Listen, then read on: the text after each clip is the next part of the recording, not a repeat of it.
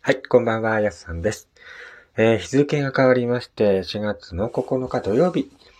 時刻は12時を回ったところです。こんばんは。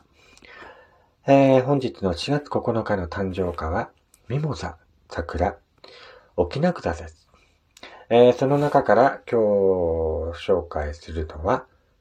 沖縄草という花をね、紹介したいなと思います。沖縄草の花言葉は、清純な心、告げられぬ恋、何も求めない、裏切りの恋。花言葉の由来は、花言葉の清純な心、告げられぬ恋は、うつむいて咲く花姿から、恥じらいにより自分の気持ちをうまく伝えられない清純な乙女の気持ちを連想したものと言われています。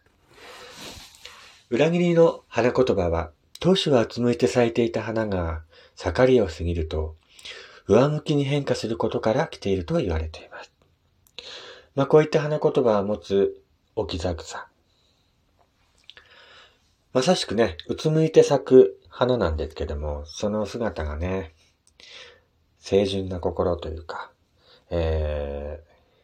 ピュアな乙女の気持ちをね、連想したものと言われています。あの、10代の女の子とか、今いるかどうかわかんないんですけども、あの、恥じらいを持ってね、好きな男の子を目の前にしてね、ラブレター持って、ラブレター、ねえ、ラブレター書く人って今いるんですかね？あの、ネットとかの普及で、今メールとかじゃないですか。だからなんか告白とかもメールとかで済ます方の方が多いのかななんて思いますけどもね。ラブレター。今書いてる人いるんですかね。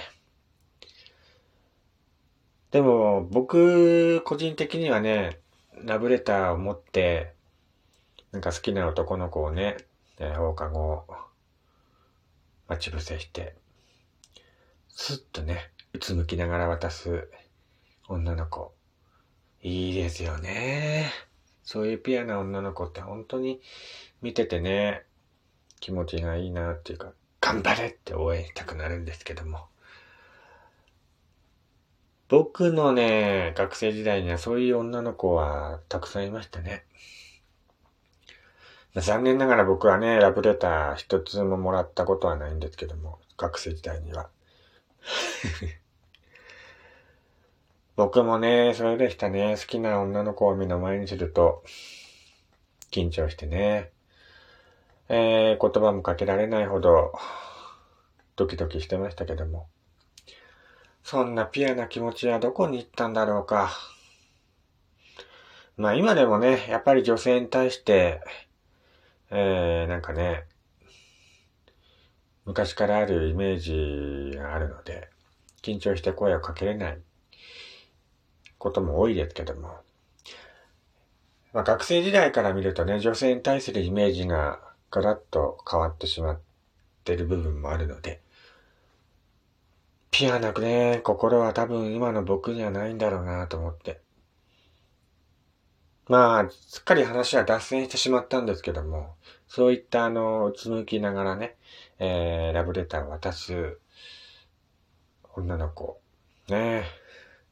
今もいるといいですね、そういう女の子が。まあそういったね、えー、清純な乙女の姿を連想させる。ということでね、えー、清純な心という花言葉を持った。沖縄草を今回はご紹介させていただきました。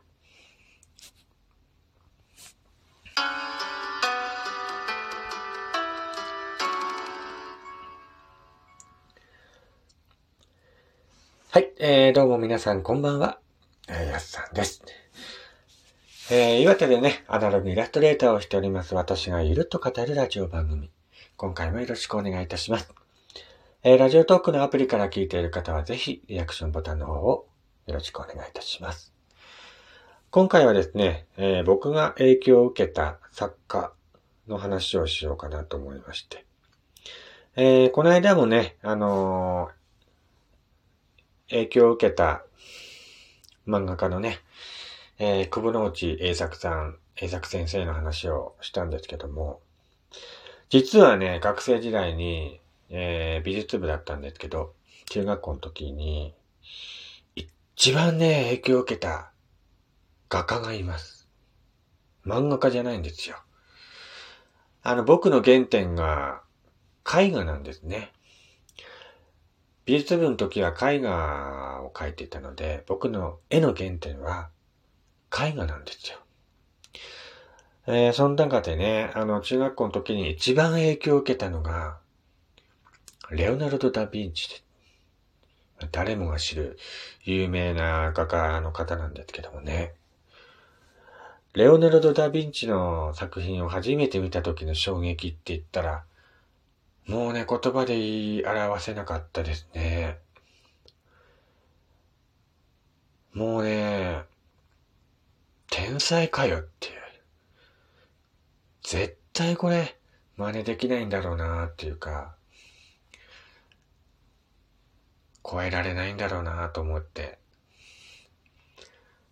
叶わねえなと思って 思いましたね。中学校の時にもうすでに。中学校の時はあの、レオナルド・ダン・ヴィンチの作品をね、模写してたんですけども、模写すればするほどね、あの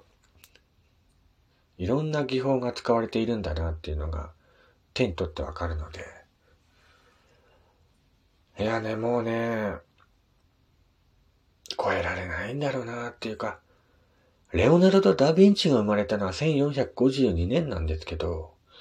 えー、最後の晩餐とかね、モナリザの作品を書いていたのが1500年代なんですよ。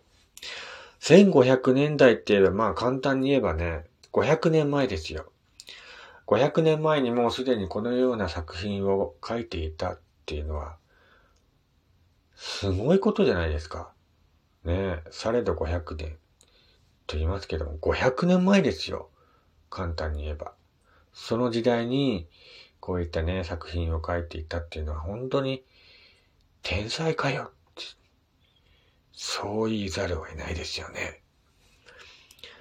まあ、先ほども言いましたが、レオナルド・ダ・ヴィンチは1452年4月15日生まれということで、えー、すごいんですよね。彼の書く作品っていうのはいろんな技法が使われています。えー、レオナルド・ダ・ヴィンチはですね、えっ、ー、と、建築家とかでもあったんですよね、確か。すごいいろんな才能を発揮してた、えー、方なんですけども、レオナルド・ダ・ヴィンチは、えっ、ー、と、建築家？とか、えー、他にはですね、科学者、発明家といったね、えー、名前でも活躍していたそうです。最近の研究では、レオナルド・ダ・ヴィンチは科学者とか発明家の才能が高く、えー、評価されているんですけども、400年以上にわたって、レオナルド・ダ・ヴィンチが最も評価されてきたのは画家としての才能。まさしくね、えっ、ー、と、神の手を持つ画家だと言われていまして、いずれの作品も傑作だと言われています。ただね、レオナルドが生きていた頃っていうのは、あまり評価されなかったんですね。なぜかわからないんですけども。え亡くなってから、評価されるようになりまして。いやー、生きてるうちにね、評価されるでしょうよ。こんな素晴らしい作品を書いて、誰もが認める天才だと思うんですけどもね。まあ、その時代は多分いろんな画家の方がいたのかどうか、ちょっとわからないんですけどもね。まあ、なかなかね、あのー、今みたいにネットで自分の絵をね、発信とかえー、そういう時代でもないですし、えー、イタリアのね、片隅で、こういった素晴らしい作品を書いていても、結局は、誰の目に止まることもなく埋もれていったのかななんて。それが後々いろんなところで発表されて評価につながっていくっていう感じだったのかなとか思うんですよね。なんか本当に今の時代に生まれていたらきっともっと評価されてもいい、えー、画家の方だと思います。レオナルド・ダ・ヴィンチのですね、あの、書く技法っていうのは本当に飾り気のない衣装とかね、うねって流れるような背後の風景。まあ、極めてね、高度な技法が使われているんですけども、それをね、えー、自然にこなしていたというか、もう天才ですよね。500年前にこういう作品を書いていたっていうのは本当に天才なんだろうなって思いますよ。今みたいに、ね、物が当たり前に手に入る時代でもないですし、もちろんネットもない時代ですからね。そういった時代にこういった作品を独自で編み出して書いていたっていうのは、本当にね、もう頭が上がらないというか、頑張って追いつこうかなって思ってます。